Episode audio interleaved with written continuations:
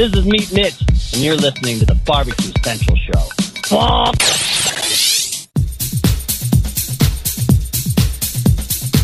Happy to have you aboard here for the really big barbecue show. Boing. We cook because we have to, and we grill because we want to.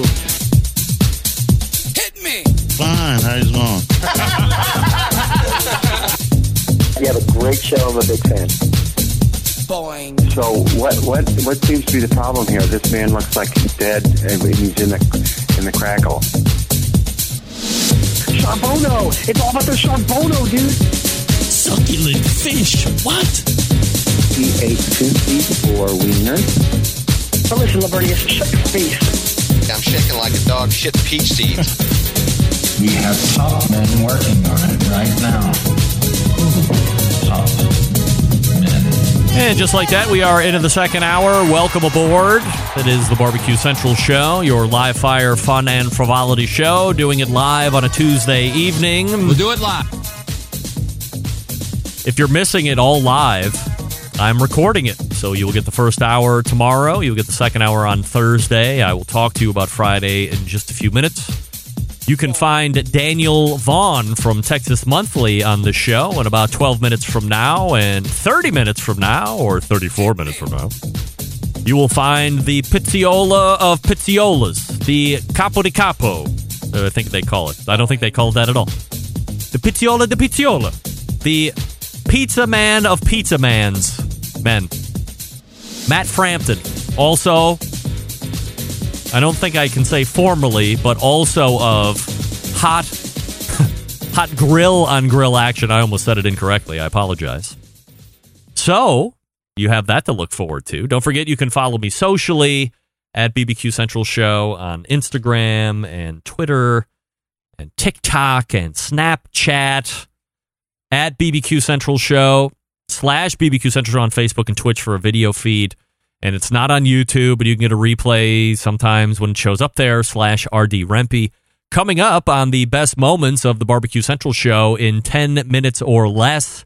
This coming Friday is episode 181. Wow, we.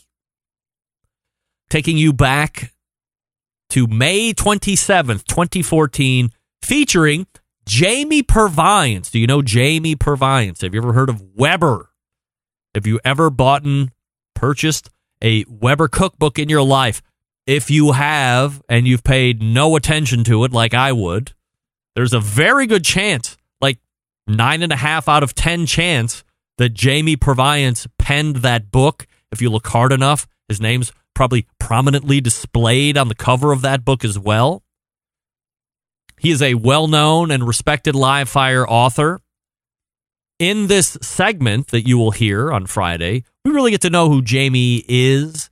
We track his rise in the industry. He wasn't always a live fire cook, he wasn't always a cook at all.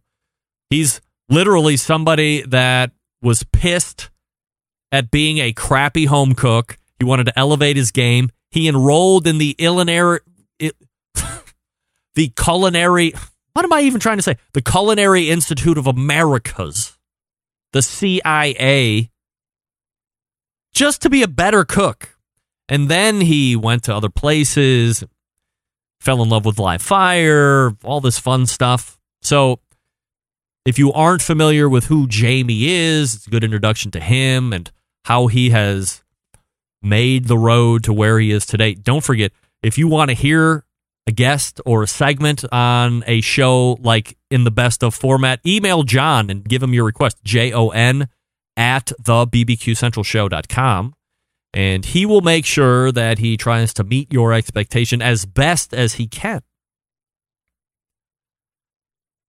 And then there's this. Uh-oh. Can you believe it? You know, last week I really gave it to that famous Dave Anderson for spilling the guts before I went on a few weeks prior to announce the Barbecue Hall of Fame and who the living members are and who the legacy members are. Five names. And as I had mentioned last week, 15 minutes or less before, he threw it right up on his Facebook page. spread around the internet like a raging case of herpes. No one could stop him, and he didn't care. And then I got these emails over the course of the week. Sounds a little something like this Dear Greg, how dare you? How dare you? How dare you take famous Dave Anderson to task? Isn't he allowed to make a mistake? Regards so and so. Or something like this Dear Greg, how dare you? How dare you? Why would you yell at famous Dave for leaking out the Hall of Fame stuff? Chances are folks who are tuning into you would be tuning into you anyway. So who cares if he let the cat out of the bag? It's really not that big of a deal anyway. Oh, it's not? Of course it's a big deal. It's a big deal because it's secret. It's a big deal because as it as I uh, promote it, it's exclusive. Nobody knows about it. As Sam the cooking guy said, as soon as one other person knows, it's not a secret anymore. And that makes it not a secret. So, yeah, it's a big deal. And I happen to know that within the body of the email sent out to the people both on the names committee and uh, in the voting hall of fame, because the living members get to vote who goes in, that it said within there, don't do any of this until after 3 p.m. Eastern. But he just threw caution to the wind. Didn't care. I got to get Dave Anderson on the show to figure out why this happened. You know, it's really, I, I, I appear to be getting mileage out of this burn, but this would be getting no run whatsoever if only one other person that is in the Barbecue Hall of Fame that votes also did the same thing. Then it could be easily chalked up to this was a mistake. Uh, or we could throw it right back on the folks at the American Royal and say, why don't you lead with this in 48 point font, bold red, underline, blinking? Don't post any of this until after this time, and then put it again in the middle of your email, and then put it again at the end of the. Constantly reiterate beginning, middle, and end, just like proper servers do when they plant the dessert seed in your menu and increase their tips. It should be put there. But not one other person, not one other person. Andrew, you are not. Not one. One other person let the cat out of the bag earlier than they were supposed except him. So, yeah, it is a big deal. And yes, I wonder where his ability I I want to give Dave a benefit of a doubt here. Okay? I think I uh, no, I don't think, and nor do I know, but I want to believe with every fiber of my being that somebody else posts on Famous Dave's Facebook page. Dave has access to it. He'll post what he wants. He'll post his own thoughts, but also that uh, other people might post on his behalf. And that this person didn't read it. He got a little, or she got a little happy and blew it up all over the place. So I would rather stick with that kind of mindset and and hope that the case. I will be continuing to reach out to famous Dave Anderson. I'm sure he's just getting an incredible shitstorm of email about this. Scott Dave Rittenbaugh. Apparently, famous Dave is infallible, much like the Pope. If he says it, it's okay. That's right. It's fine. Who cares? It's only the biggest thing I have going on the show besides having Daniel Vaughn on once a quarter. No big deal. Doesn't matter to my show. Fine. No problem. Famous Dave, we continue to be disappointed and we want an explanation, and it's not going to go away. And if you missed the really big news in the first hour, the founder of Smoked Barbecue Source will be on the show at some point on an upcoming Tuesday evening. And I believe that Australia, it's like noon in the day there anyway. So while there is an incredible time zone difference, there shouldn't be any real reason that Joe Clement can't just join us on a which would be Wednesday afternoon for him, or Tuesday evening for us.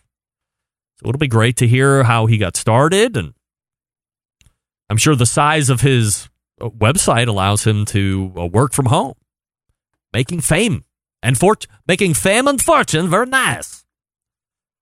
All right, let's go ahead and work out as we get ready for Daniel Vaughn, the Texas Monthly barbecue editor.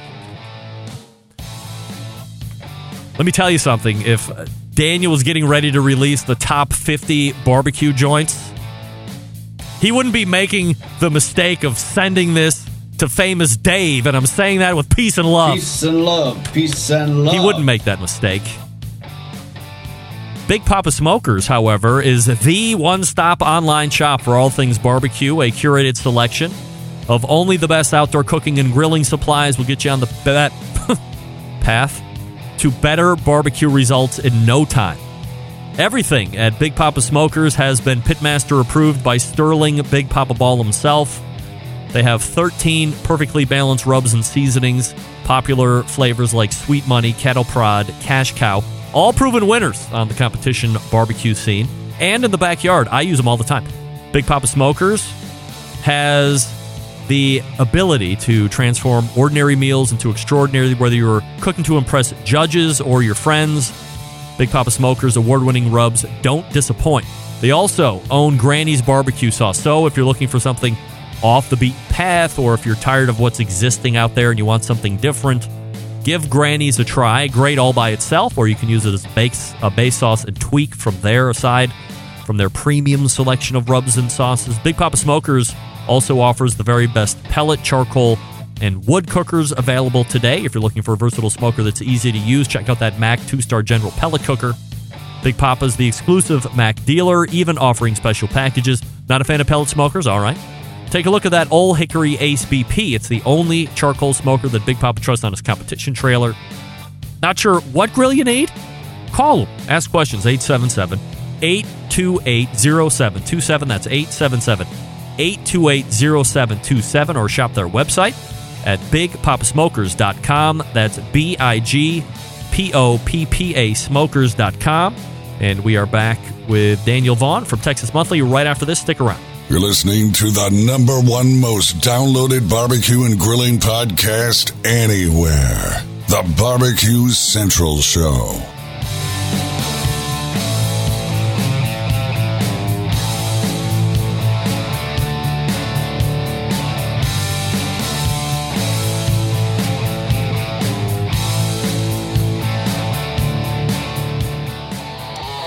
Stern, Jim Rome, Dan Patrick, and Greg Rempe. The Mountain Rushmore of talk show entertainment. Now, let's get back to the Barbecue Central Show.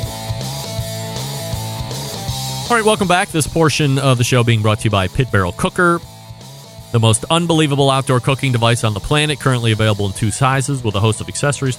Whether you're a beginner or professional, definitely a cooker you want to add to the arsenal. Visit pitbarrelcooker.com and tell them the Barbecue Central Show sent you. In fact, if I'm pulling from memory correctly, Noah or Amber Glanville will be on the show next week to talk about some new stuff. My first guest in the second hour is the barbecue editor for Texas Monthly Magazine. You also see him on this show for quarterly visits this year in 2021, where we talk about things that are going on in Texas and in the barbecue world in general. Let's go ahead and race to the hotline and welcome back friend of the show, Daniel Vaughn.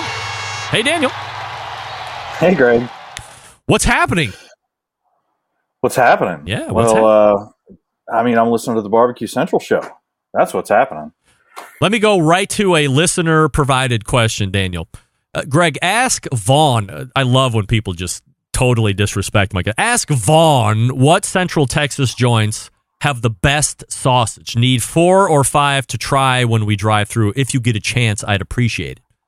Any best, best sausage the best- in Central Texas? Best sausage. Wow. Well, uh, Is that Elgin? Man, Or is uh, South Side yeah, in I mean, Central? I mean, if you if you're on a sausage quest, you certainly need to start at the original at Southside Market in Elgin. Uh, you know, they've been doing it since 1886, so that's a good place to stop. Um, one of my favorite bites in Texas barbecue is the City Market in Luling. Uh, just taking one of their ring sausages and swiping it through their uh, their their mustard sauce. It's got a little sweetness to it. That's a great bite right there. Um, five places. Wow. Uh, l- let me just, uh, yeah, I'll, e- I'll email him to Famous Dave, and I'm sure he'll get them out to everybody. yes, you did. Yes, you did. You went right to Famous Dave. Uh, I mean, is it safe to say that if the barbecue restaurant is good, that the sausage is correspondingly going to be as good, or not necessarily? Not necessarily, Oh. because uh, I mean, sausage making is a whole different craft, and there are still plenty of really good barbecue joints out there in Texas that uh, they smoke great brisket and, and ribs, but they're still buying somebody else's sausage and and serving that. So, a place like Micklethwait uh, in Austin, they do fantastic sausages. Uh, uh, they do quite an array of sausages as well. And they make Um, them? Let's see. Yeah, yeah, they make them all. Uh, Franklin Barbecue, of course, makes his own sausage. Uh, down at Terry Black's in Austin, Law Barbecue in Austin. Uh, And they're in a storefront now, right? They're they're out of the trailer. Yeah, Law Barbecue. They're they're out of the trailer, and then they were in the Quickie Pickie location. So they were basically sharing a location with a uh, with kind of a mini mart beer store. Um, now they've got their own place. It's all theirs. They they're not sharing a a space. They're not in the food truck. Um, yeah, so I'm I'm hoping to get there to see that newly finished out space soon. Is the Mikeska brand sausage as popular as I think it is? Mikeska brand is popular. Um, I think it's really one of those that's like just as popular outside of Texas too, because you know if you're if you got a Texas style barbecue joint um, and you don't want to make your own sausage, but you want Texas sausage, that's definitely a good option. Daniel Vaughn joining us here on the show, Texas Monthly's barbecue editor, tmbbq.com, his website, and you can also follow him on the Twitter at bbq snob. So let's take a look back a uh, handful of weeks ago. A dapper Greg Rempe flew out of Cleveland, delayed, of course, and uh, made his way to Dallas, Texas, because of weather that was going on down there, which was cool to see a Texas style thunder banger off in the distance. It never really got to me, but I mean, it was cool to see it in the distance. We did a visit to a place called Knife. I talked about it on the show after we got back that following Mhm. Tuesday to give a brief recap, but I wanted to save a lot of it uh, as we talked to you so we could kind of look back on it because in in a in an instance like this, there are great steak moments. There are great meat moments in one's life, and there's great steak restaurants. But this one was really, uh, and I've been to a lot of great steak restaurants, whether they have been a small chain or a big chain or just independents like uh, St. Elmo or uh, Red here in Cleveland uh, and a number of others. This one easily catapulted into the number one. So tell us a little bit about Knife and why, if you are a beef lover, you might want to put it on the top of the list at Dallas. Wow, number one. I guess I have good taste. For sure. Uh, man, uh, knife. Uh, I mean, it's it's one of my favorite restaurants. It's certainly my favorite steakhouse in Dallas. Uh, Chef John Tesar uh, is the one who runs it, um, and really, he brought this extreme dry aging uh, to Dallas. Um, where I think nowadays you're not really a steakhouse unless you've got some sort of dry aging program. And I mean, he's been doing the 245 day dry age steak for uh, for a long time now. Um, but really, like I think the sweet spot for that restaurant is the 90 days. The uh, yeah, the 90 day uh, ribeye and the sirloin both. Um, you know, and the the visit we had there, that was the first time I had been back to Knife in gosh, like that since before the pandemic. um, right as the you know, right as restaurants were closing down, he had all this beef to sell. Uh, Tesar did uh, because he didn't have a restaurant to serve it to, and so he was selling it raw. And you could come by and and pick up a package. So I stopped by Knife and, and got some uh, dry aged steaks and brought them home to cook them. Uh, certainly, you know, didn't do them as well as they can do them at the restaurant, but uh, yeah, it was certainly a nice treat to have. Now, um, one one thing I do want to tell the listeners as far as the uh, the meal we had there, not only was the steak great, uh, the beef rib, which I think we're going to talk about as Yep. well, uh, but we uh, started with an appetizer of a cheeseburger, and then our dessert was a the same cheeseburger. Right. Like sorry, this a second version of the same cheeseburger. So yeah, um, no sweets necessary. Not when there is uh, a delicious cheeseburger like the Ozersky at Knife. The steak itself, uh, and there were sides. The sides were good, but certainly the the meat was the star of the show here uh, on that evening. And the the room itself is really nice. There's some like live fire lantern things going on. It's obviously got a great perfuming of uh, wood being burned because they have a, a wood burning uh, grill there, or you know, one of, of many different grilling and uh, high heat options. Yeah, and the, gr- and the grill's right there. You know, it's not back yep. in the kitchen, not hidden away. Yeah, uh, it's right there out front, so you can smell it. You can see them cooking away. It's part of the show. The 90 day dry age steak was great, cooked to perfection. Uh, I'm always uh, down on the tomahawk. I think it's a lot of show for very minimal amount of go. Uh, people think it's cool to see, but I mean, it really does nothing. But the meat itself was the thing that I remember the most about the visit is you told me in a text message, you know, I'll order and when you sit down, the meat will be hitting the table. And almost like five minutes later, it really did. So uh, kudos to you on a, a perfect ordering time frame.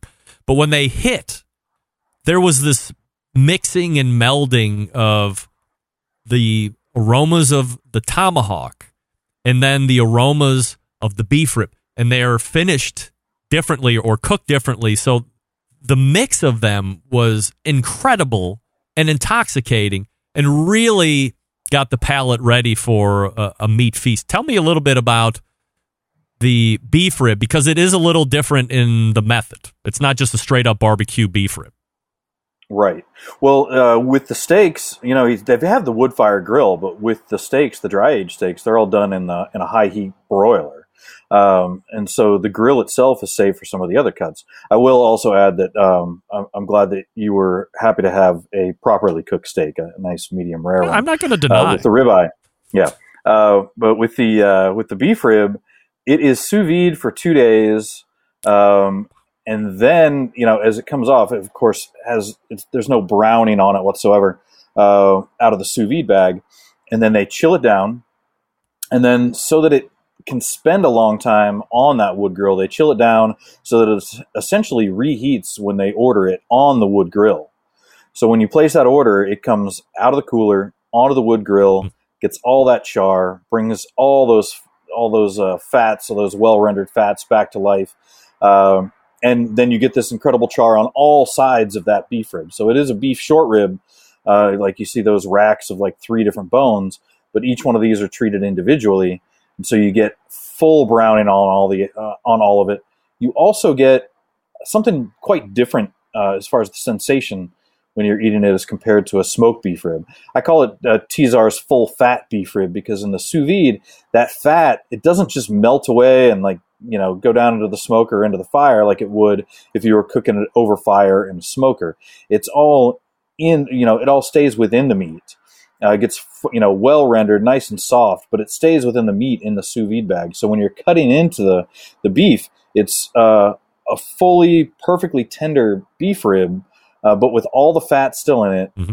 and it's red inside. You know, it's it's still you know like a, a medium to a medium rare, uh, but it is just absolutely buttery tender. And you know, to me, there's no sensation quite like that rib um, when you're eating beef and you know, I would take it. I would take it over just like a you know straight up wagyu steak. It has such bold flavor and has that same texture that you would get in a wagyu steak with all that fat in there. Uh, but it, you know, certainly a lot less of the price. It was absolutely sensational. Best bite of beef that I've had. And recently, like uh, as of a couple weeks ago, I had my first go around with an A5 uh, strip steak from the butcher shop. And uh, Malcolm Reed calls that meat butter, but the beef rib had just a little bit more beefiness to it. Uh, to the mm-hmm. point where it was a little bit more acceptable on my palate. Not that the A5 was bad; it was just like a different kind of an experience, I guess. So uh, I, I, did yeah. prefer the the beef rib to that. So I mean, we could talk about it all day long.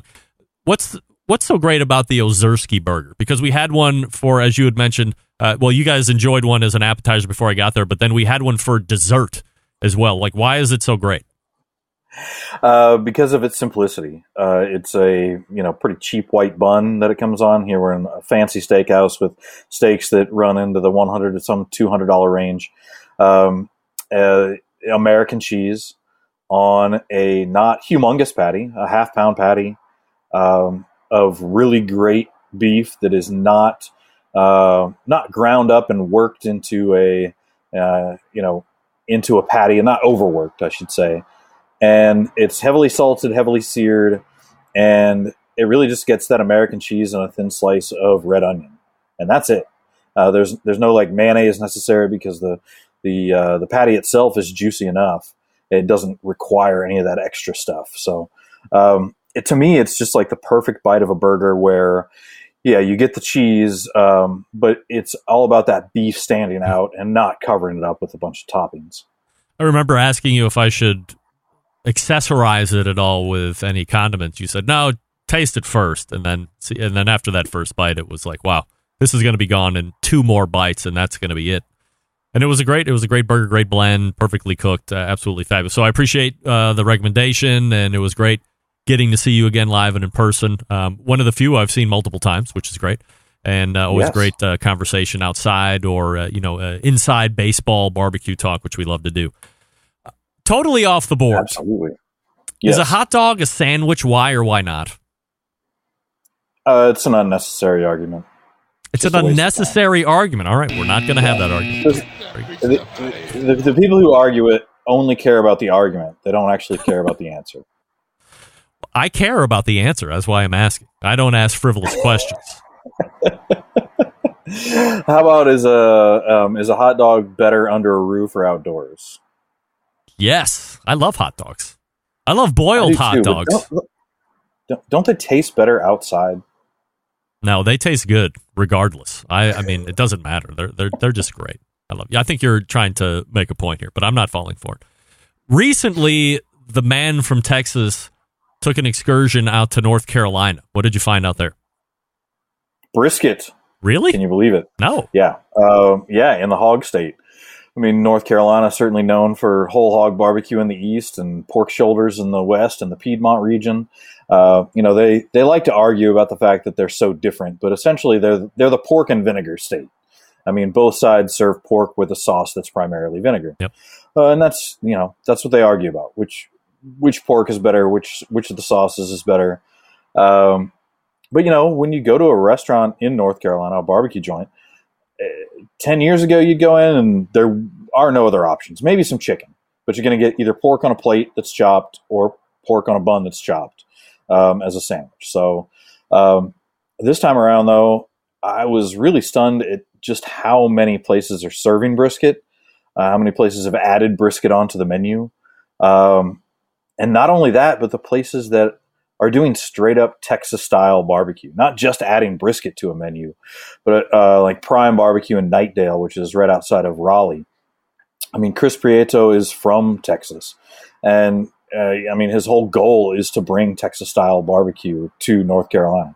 Um, Jon G's Barbecue in Peachland. It's uh, about 45 minutes outside of Charlotte, and you know this is a family who grew up in North Carolina um, ate the barbecue growing up. Uh, you know, didn't have any qualms with the barbecue, but then they took a trip to Texas and they ate in Houston and in Austin and uh, ate at Snows in Lexington, and were just absolutely flabbergasted by the variety in the barbecue and the quality of it, just how much they love Texas barbecue, how much they love Texas brisket, and you know, I think one of those things that people kind of forget about the Carolinas, even though it's a hog centric barbecue style, is there really aren't ribs.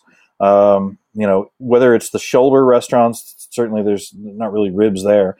Uh, and the whole hog places, like the ribs are really just bones left over to be picked out of the uh, of the pork to be that's going to be chopped up.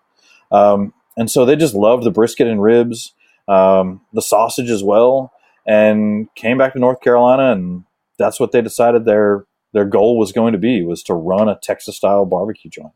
And they really have got the experience down too. It's, I mean, if, if I dropped um, somebody from Texas into that line blindfolded, like they would swear they were in Texas. It's, um, uh, I got there an hour before they opened the doors and a line had already formed. There was Uh, you could see the J&R smoker from Mesquite, Texas, um, sitting there running oak wood.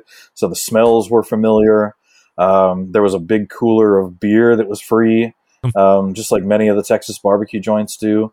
And then the the platter of barbecue I got, I mean, really a dead ringer. Other than the sweet baked beans, uh, as opposed to savory pinto beans that you're going to find pretty much everywhere in Texas, that's really the only giveaway. Well, that and the Cheerwine next to the cash register.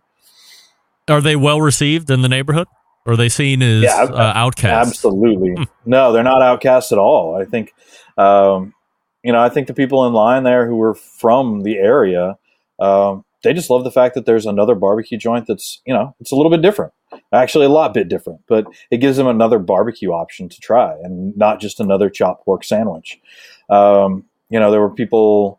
Um, there were people who had traveled a long way to eat there as well, traveled from outside the state to eat there. So um, even even though it just opened like last June, I mean they have uh, uh, yeah, I mean they, they've really taken off. It's it's really astounding. Does this further embolden you to say the Texas barbecue continues to take over the world?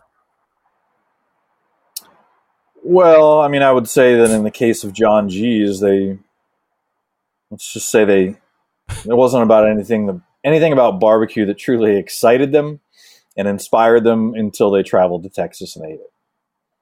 Answer enough, no doubt. Uh, and they were, you know, they grew up surrounded by it. So were there any barbecue excursions that you took that were, you know, off the beaten path or inspirational to you at all? Uh, I mean, that certainly was as the Texas Monthly Barbecue editor. You know, getting to Jon G's and um, and the, the strange, also the super strange feeling of of being in line at a barbecue joint and the the owner of this little place in North Carolina coming up to you within 30 seconds of you joining the line, being like, uh, "We wondered if you were going to show up today." It's like, what? They're tracking you? why? Why? Yeah. Why are, you're you're tracking? Like you're even paying attention to where I've been? Um, yeah. Uh, going to Grady's in Dudley. Um, you know the, the the couple there who runs it. They were closed because of COVID. Uh, because um, Steve Grady, uh, the older owner, he's in his 80s. He, he was suffering from COVID and recovered, thankfully. so they reopened. So it was great to see that also, I mean, just great to see my friends uh, Sam Jones and Michael Letchworth, um, and see the new Sam Jones barbecue in Raleigh, which I hadn't been to yet.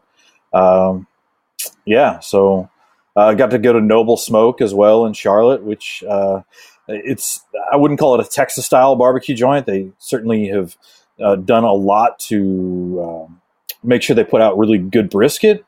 Um, but they've also got like a very Carolina style chopped pork sandwich and um, I, I mean, it's uh, it, has got a full menu, full cocktail menu, all that. It's it's, it's certainly on the fancier end of barbecue joints, but uh, certainly nice to visit.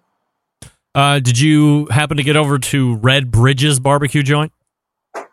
I did get over to Red Bridges, yes. Uh, um, so uh, Morris Davis, uh, who is from North Carolina and lives in Asheville now, he is an ardent supporter of North Carolina barbecue um, to the uh, exclusion of all other styles of barbecue. And he and I have had many uh, Twitter spats about the superiority of Texas or Carolina barbecue.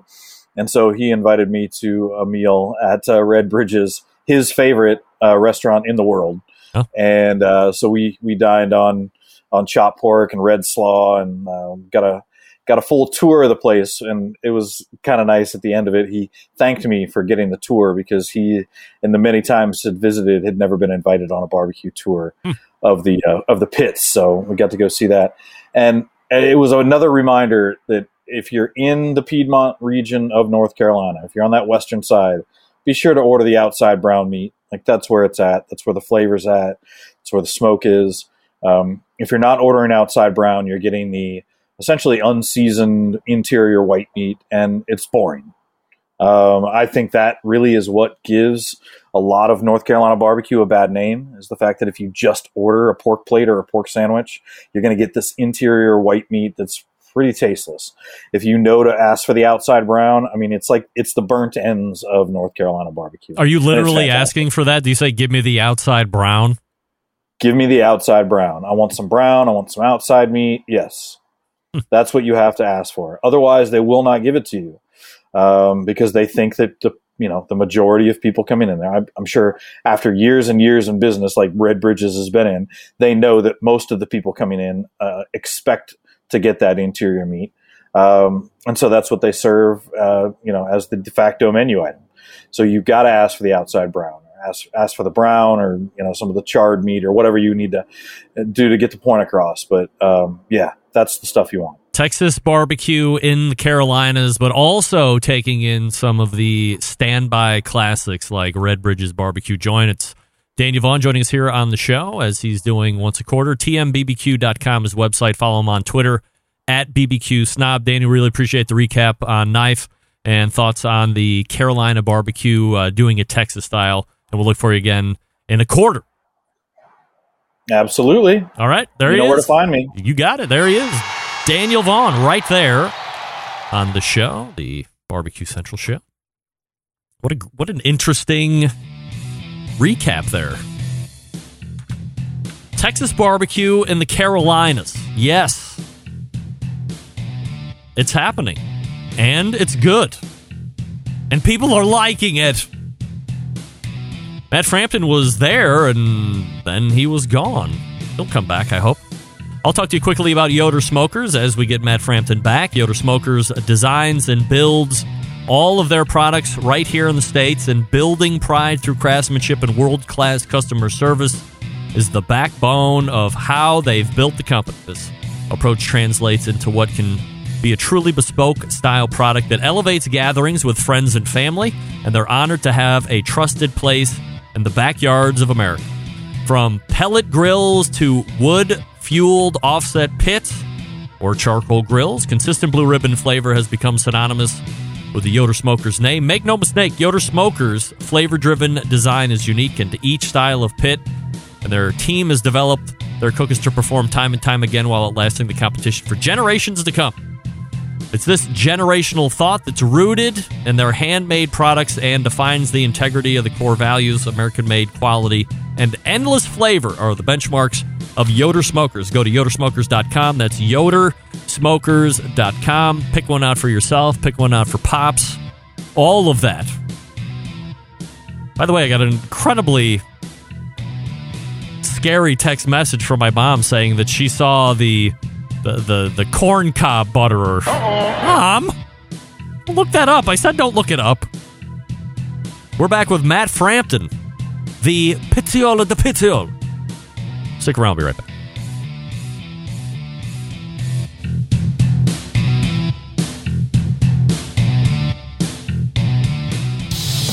Celebrating over 10 years of prolific and unparalleled live fire barbecue and grilling talk.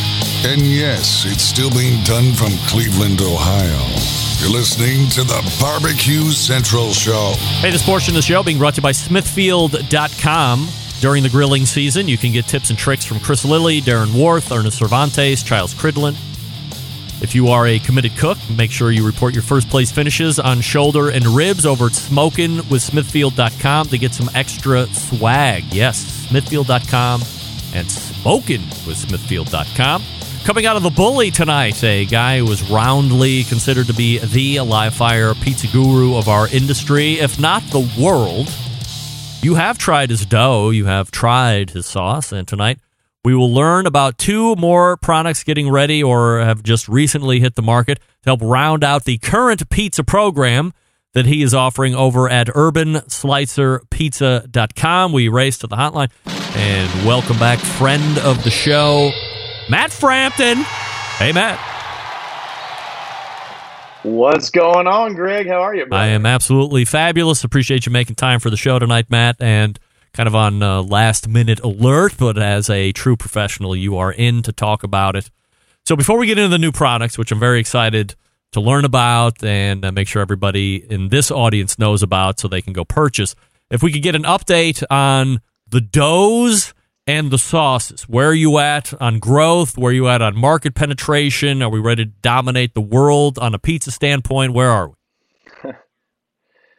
Oh, we're trying, man. Little by little, it's definitely a grind, but it has been uh, a really exciting year. We uh, celebrated our one year anniversary on June 8th, which um, it it feels both like yesterday when we started and an eternity ago, all the same. But uh, our growth has been unreal. I mean, each each month we kind of make new goals for ourselves, and I think last time I came on the, the show, we talked about exceeding our stretch goals at the beginning, and uh, so it's cool, man. We're we're in uh, almost 250 stores in the U.S. Uh, that's going to jump significantly here with a deal we just made, um, and then we've got lots of stores in Canada, um, lots of stores in Germany, and a couple shops over in Australia. And uh, what's what's really um, looking like a good market for us here soon um, is the food service business. We have a lot of restaurants that are uh, interested, and we and we do have a verbal agreement with a 18 location chain. So it's been cool learning a ton about logistics and the business, and exciting. Are you at all worried that as things get back to normal, that you might see a, a bit of a dip back on just the general consumer side because more folks might be back at work or whatever their normal setting was pre-pandemic? Uh, for the cook at home products, I mean, it's always something that I will watch closely. Uh, for now, our volumes are going up, and we have more customers than we had during the pandemic uh, when it was at the the heat of things. But that's partly why we're we're pushing the food service stuff as well. And I I'm doing a lot of um, I have a lot of sales activity that I'm trying to do in that market. And so I've been doing demos, I've been doing some training, I've gone out to lots of different restaurants to show them what we can offer. And um, so far, we've had no negative feedback and lots of interest. And so that's, uh, I mean, you know, once things get back to normal, obviously that'll be a big market for us. I'm a sales guy. I like to know inside baseball here. Like, what's a pitch? Do you call, uh, you know, like uh, let's say I'm a, a, a, like Pizza Hut, for instance. You say, "Hey, I'm Matt Frampton, and this is what I do." Like, what's your pitch to them to get interest? Yeah, well, so a, a true pizzeria or a chain um, that does just pizza isn't really what I'm going after right now. We're looking more towards like the gastro pub or the brew pub sort of market someone who has a maybe a menu that goes beyond pizza, but they want to do exceptional pizza without taking the risk of measuring out their own ingredients, without hiring a true pizza. So we can give them the ready-made mixes and sauces and train up their employees. Uh, just their their already existing kitchen staff and their kitchen management people can take this on just like a, a burger or you know some other uh, sandwich or whatever menu item. It's um, we, we, try and make it as simple as possible. And so we offer a lot of different options there. Um, the pitch is uh, obviously our product is high quality, and um, you know, once they I, I, get a chance to let them taste the dough, uh, it sort of sells itself. The simplicity of it. I mean, we sell the mix. It's ten pounds of mix. You add six pounds of water. You mix it for ten minutes and split it into dough balls, and you're done. You don't have to keep all the ingredients separate and then my qualifications help a lot too. I mean, with being a graduate of the International School of Pizza and part of that network, it really helps and um, able to share my my background and knowledge that I've shared with everyone. So that's that helps. Matt Frampton joining us here on the show. UrbanSlicerPizza.com is the website if you want to go check it out while we're chatting it up. Now, I think we might have teased this the last time you were on, but the two new items that we're going to be talking about here this evening uh, were announced not too long ago, uh, ready for sale. So tell me about them and how will we as consumers use them? Yep. So we actually announced to the public this morning. So this is like legit hot off the press. I had planned on doing my own live sort of social media. What the heck is Pizza Mojo, which is what we what we just released. Um, but then when you uh, gave me a ring, I thought, well, this would be a much better opportunity. So we have launched two seasonings, essentially spices and seasonings. We're calling Pizza Mojo. We've got a red and we've got a white. And the intention is sort of like the Parmesan shaker and the crushed red pepper shaker. Hmm. So that's the color coding design. The white is buttery, garlicky, uh, herby, very good on pizza. Like if you want to make a cheese bread, also, mm. it's so amazing on veggies and popcorn and things of that nature. And um, I'm using it as a finisher in my butter for SCA contests, and I have been doing that for quite a while.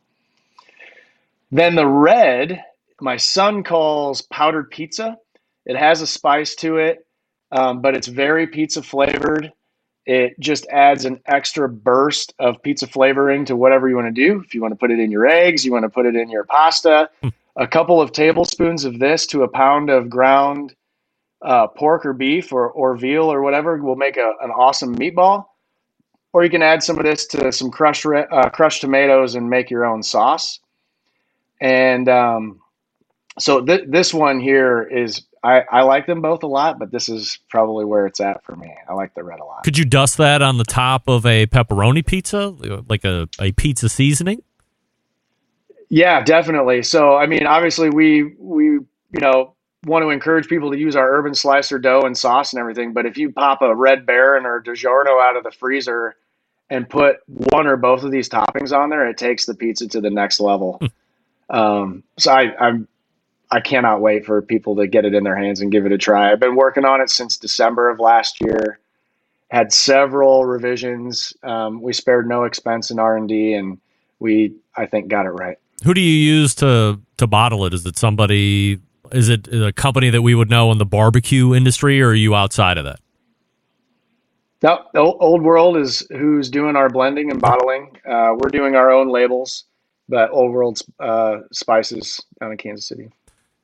Did they come back at you and say, "Hey, you should really consider changing this out or that out for price reasons only"? Like, do they try and put that arm on you, or and you're just unrelenting, and they're like, "Oh, fine, whatever."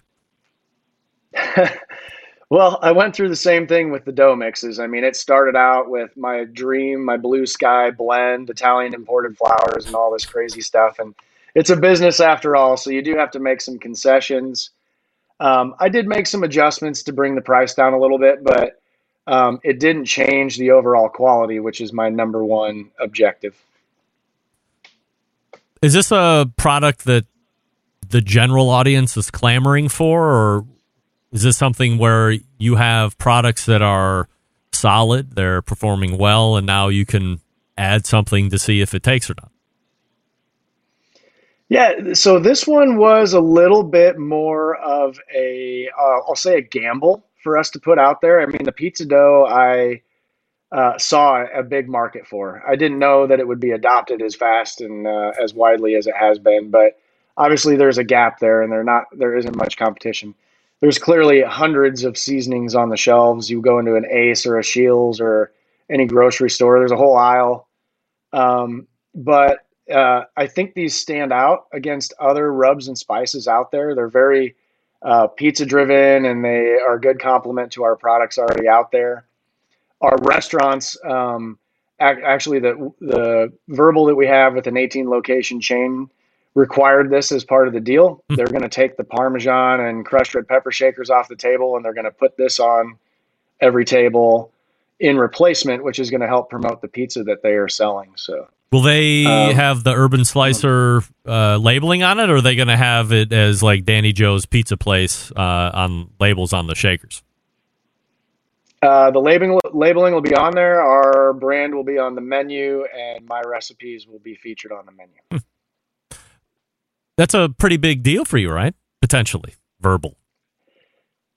Yeah, it's it's pretty awesome. I'm I'm very very excited about it. I think this could be uh, at some point eventually down the line our bread and butter. Hmm.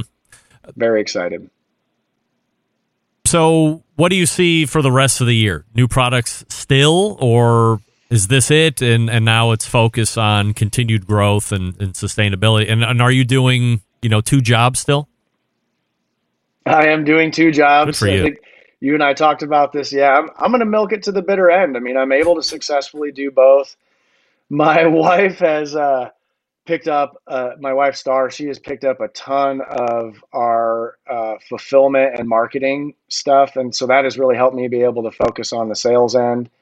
Um, I'm still very involved with our question and answer that comes in. Um, most, if not everything that uh, any question that comes in, I'm the one who answers and tries to help people out because I think that's a big part of our business too, and why people are are drawn to us. They not only get a product, but they get access to some knowledge. Um, but the rest of 2021, it, it's definitely growth. I want to continue to scale up, bring our costs down, and um, I, I am working on another product. It will the next product out will almost positively be a gluten free keto uh, two in one sort of blend, but I'm not I'm not ready with the formula yet. I have work to do. Um, it's just you know I, I want people to have it and and uh, not think that it is keto or gluten free, and so I'm relentlessly trying to find that right formula that works with the simple sort of just add water model that we've got going. Could there be a concept that are, just do- yeah. doesn't ever work? Like, could you just chase it and chase it and realize, hey, it's fruitless at some point? Uh, maybe. I mean, it, there's. I won't put out a product that sucks. I'll tell you that right now. So it's to have to meet. It's to have to meet the urban slicer standard that we've had. I feel confident that we're to get there. Um, I'm in that. I'm in that mode right now where I'm trying to find the right cost and ingredient balance um, I don't want the quality to go down just because I want to save some money on the cost, but it does have to be a business and it has to be affordable to people that need to buy it at retail. For people that are going to use a dough like that, a keto friendly or a you know whatever else it was, can't they? Can't you not sacrifice and can't they pay a premium? Oh, it'll be more expensive than what we carry, um, but there are you know there's some limitations to that. But from what I've the research that I've done, people will pay top dollar, almost any dollar, if they can get a good quality pizza crust that uh, fits within their dietary needs.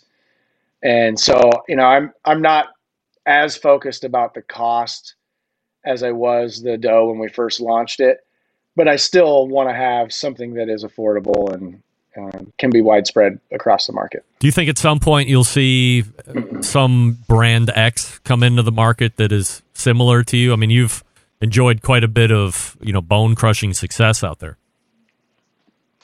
I'm I'm waiting for it. Uh, I, I know it'll happen. I just don't know who or when. Um, at this moment, I don't know of anyone that's uh, um, it, that it's inevitable that they're coming, but I'm positive there's someone working on it, and uh, we'll just have to see, and and we'll take it as it comes, and and go from there.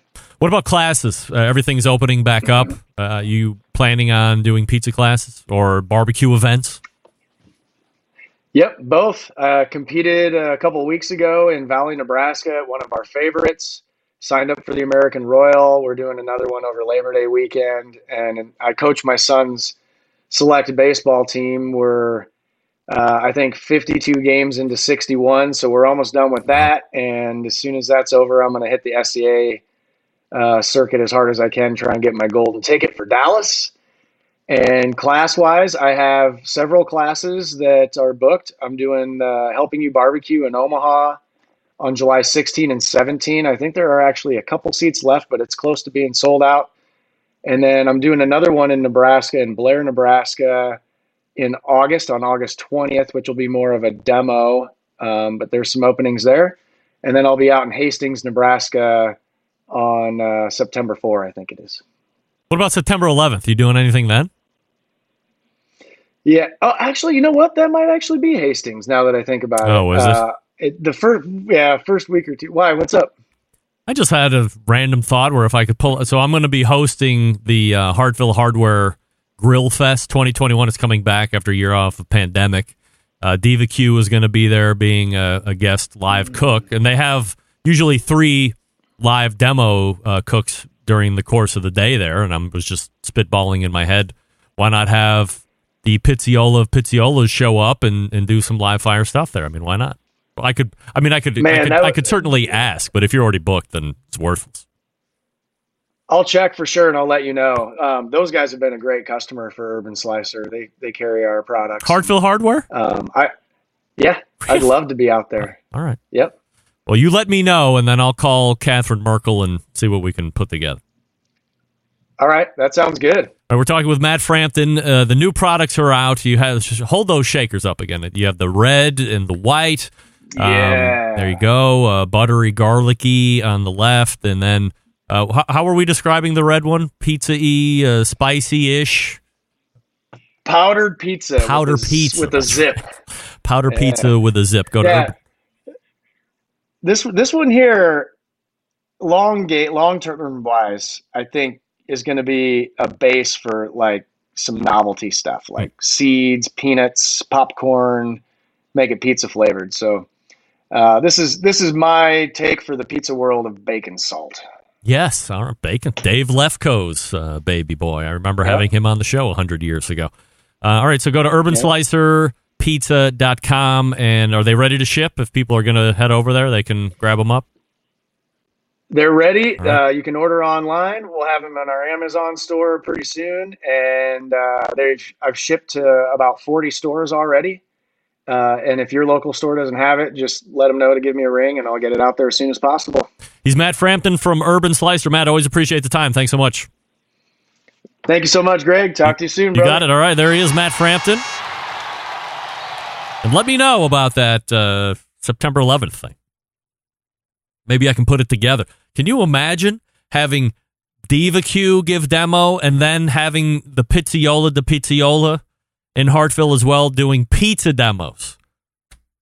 I don't know from a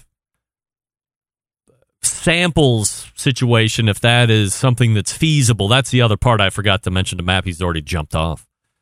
Is that you have to be able to have samples. Pizza wanna people want to sample the stuff. So I remember the last time I was hosting, Danielle cuts through like four or five of these huge ribeye steaks. She reverse seared them. They were perfect, of course. And then the pans of steaks just came out of nowhere. Everybody like whoa, like vultures. Fabulous. All right. Well, that's going to do it all the way back in the first hour. We spoke with Steven Raichlen. You remember Steven Raichlen? Barbecue Hall of Famer. Barbecue cooking class instructor, author, the list goes on.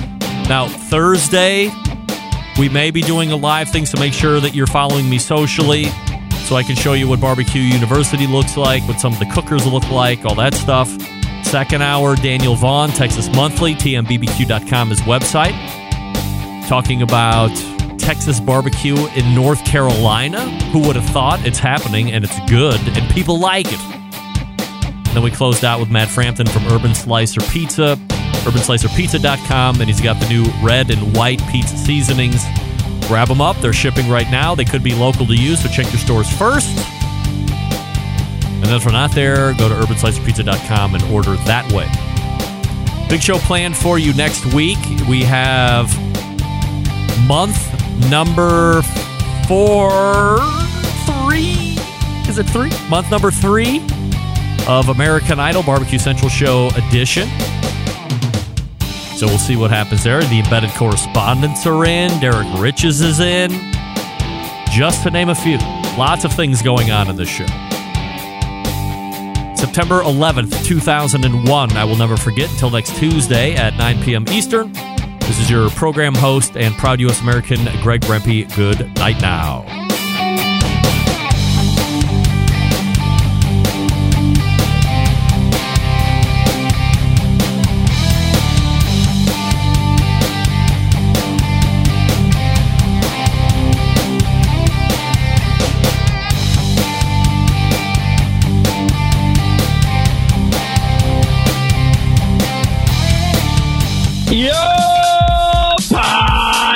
This is Meat Mitch, and you're listening to the Barbecue Central Show. Bonk!